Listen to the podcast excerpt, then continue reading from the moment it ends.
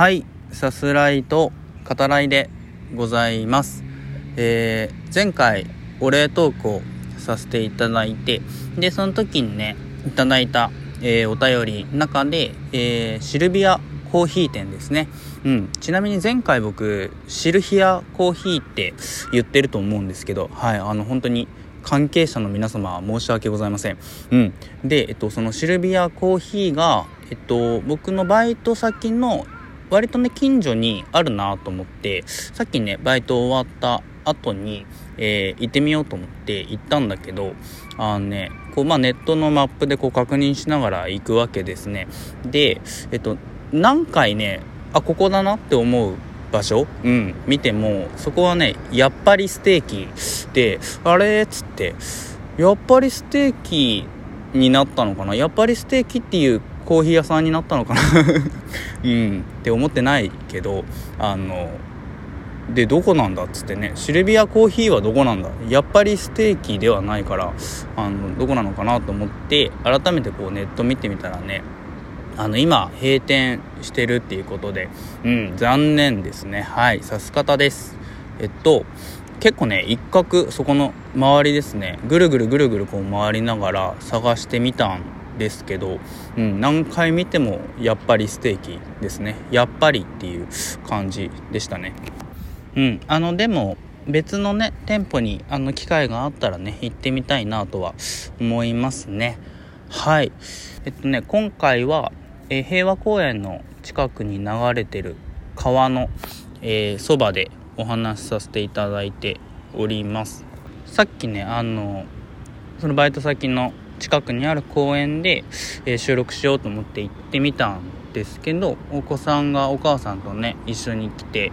あのシャボン玉がこう盛大に吹き出るおもちゃの剣みたいなねそういうのを持ってあの遊び始めて、うん、すごいいいなと思って 迷惑に、ね、ならないようにしようと思ってちょっと場所移動しましたね。うん。シャボン玉ってなんかやっぱいつ見てもいいっすよね。はい。でえっととある方のラジオトークのねライブを、えー、聞かせていただいたんですけどその中であのさす方さんおすすめのチェンソーマンっていう形であの話をね出してくれたのであの改めてえっとね「チェンソーマン」っていう藤本つ樹さんの漫画があってもう傑作ですよね。今あの第1部、えー、後半編が完結したところですね。で、えー、今年の夏から、えー、学園編が始まるっていうことでまあこっちもねすごい楽しみだなと思いますけど。指す方では、え、藤本つ樹さんの作品これまで何回か、え、お話しさせていただいております。ルックバックとかねうん喋ってますね。うんあのエクストリームな表現がねお好みな方は、えー、ぜひチェーンソーマンね読んでみてはいかがでしょうという感じですね。アニメ化もされますね。呪術廻戦と、えー、同じマッパという会社が、えー、担当しますけどこっちもね非常に楽しみですね。うん。でえっと漫画で言うと最近はねあの呪術廻戦の、えー、新刊ですね。19巻を読みましたね。日車里見大活躍っていう回ですけど。今ねあの死滅回遊編に突入してるじゃないですか。うん。でえっと劇場版の「呪術廻戦ゼロについて指す方でねあのお話しさせてもらった時に「ハンターハンター」うん。あの富樫さんイズムをすごい感じるみたいなことも言ってるんだけど改めてその今の死滅回遊編は「ハンターハンター」で言うとこのグリードアイランド編みたいなね趣がありますね。あのグリードアイランド編の、まあ、ボス的な存在としてボマーっていうねこう手で触れたものをこう爆発させる能力を持つ、えー、キャラクターが出てきますけど今のあの死滅回遊編も、えーと、自分の体の一部分ですね。あの目とか、えー、歯とかえー、を、え、爆弾に変えて相手にこう飛ばすキャラが出てますよね。それってあのオマージュなのかなっていうこともちょっとね思いながら、えー、19巻ね読みましたね。はい今喋ってるところ、うん、目の前の川結構ねあのちっちゃい船とか通りかかるんだけどあのなんだあれ1枚のボードあの人が立つぐらいの幅の、えー、それぐらいのねボードに立ってカヌーみたいな、えー、手漕ぎ棒、うん、を持った方がそのボードでこうふらーっとゆらーっと通り過ぎていきましたね。あんなのあるんだな。楽しそうですねあれ。なんかすごい不思議な光景。一枚の板に乗った人がこうふらーっと水の上をこう流れていく。うん。あれでも僕がやったら100%ドボンですよね。うん。はい、えー、というわけで、えー、見ました。配信したての、えー、映画ですね。2019年に劇場公開されたアニメ作品となります。ハローワールドについてお話ししようと思います、えー、あらすじ概要を、えー、引用させていただきます。近未来の京都を舞台にしたオリジナルの SF 青春ラブストーリー。内気な男子高校生直美の前に10年後の自分だという人物が現れる。10年後の直美によると高校生直美はクラスメイトの瑠璃と結ばれるがその後彼女は事故で命を落としてしまうのだという。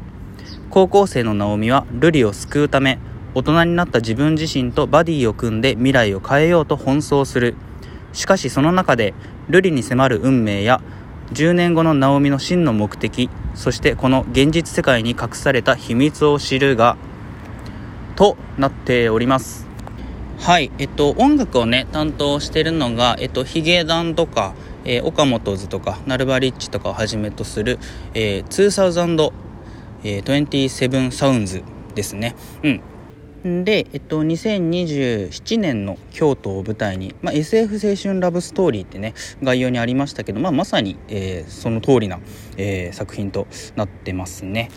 はい、えー、アニメーションを担当しているのは、えー、グラフィニカという、えー、会社ですね。えっと、劇場アニメだと、えっと、前作にあたる、えー、楽園追放ですね。うん、こっちも僕見てて、あの脚本はうろぶち源さんなんですけど、えっと、近未来を、まあ、舞台にしながらも、その普遍的なね、人間の感情の豊かさ、うん、その大切さをねあの描いてるなとその楽園追放も今回のハローワールドもですね、うんえー、どちらにもこう共通するところだなと思いますね。3DCG のねあのアニメですけどすごいこう滑らかなね動きというかそういう表現がされてますよね。あとその、まあ、今回のハローワールドであれば、えー、おそらくですけど、まあ、実際に撮ったねあの、まあ、京都であったり場所のね写真、うんえー、それをこうイラスト化というかアニメ化してるのかなって思う、えー、箇所もね結構多く見られますね。まあ、あの成功な作りを、うん、してますねアニメとしてね。はい、で、えっと、エンドクレジットでは、えっと、動画っていう、えー、ところで UFO テーブルのね方の、えー、名前もあって「あの鬼滅の刃」のアニメをね作ってるところだけど、うんあのまあ、いろんなね、えー、垣根を越えていろんな方がこう作品に参加してるんだなということですね。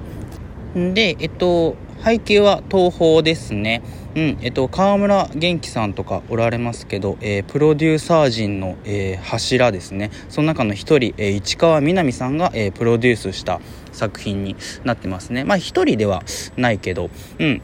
で、えっ、ー、と、脚本ですね。は、えー、野崎まどさんですね。うん、えっと、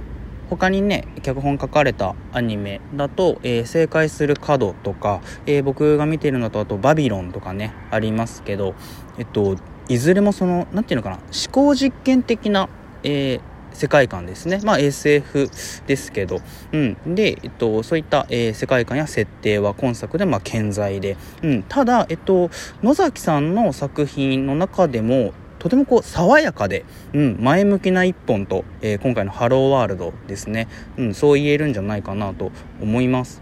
うん、あの野崎さんの作品ってそのある程度こう設定とか、えー、キャラクターの人物造形とか、えー、分かってねこう追っていく中で、えー、把握しながらね見ていくとそこからこう急カーブみたいな。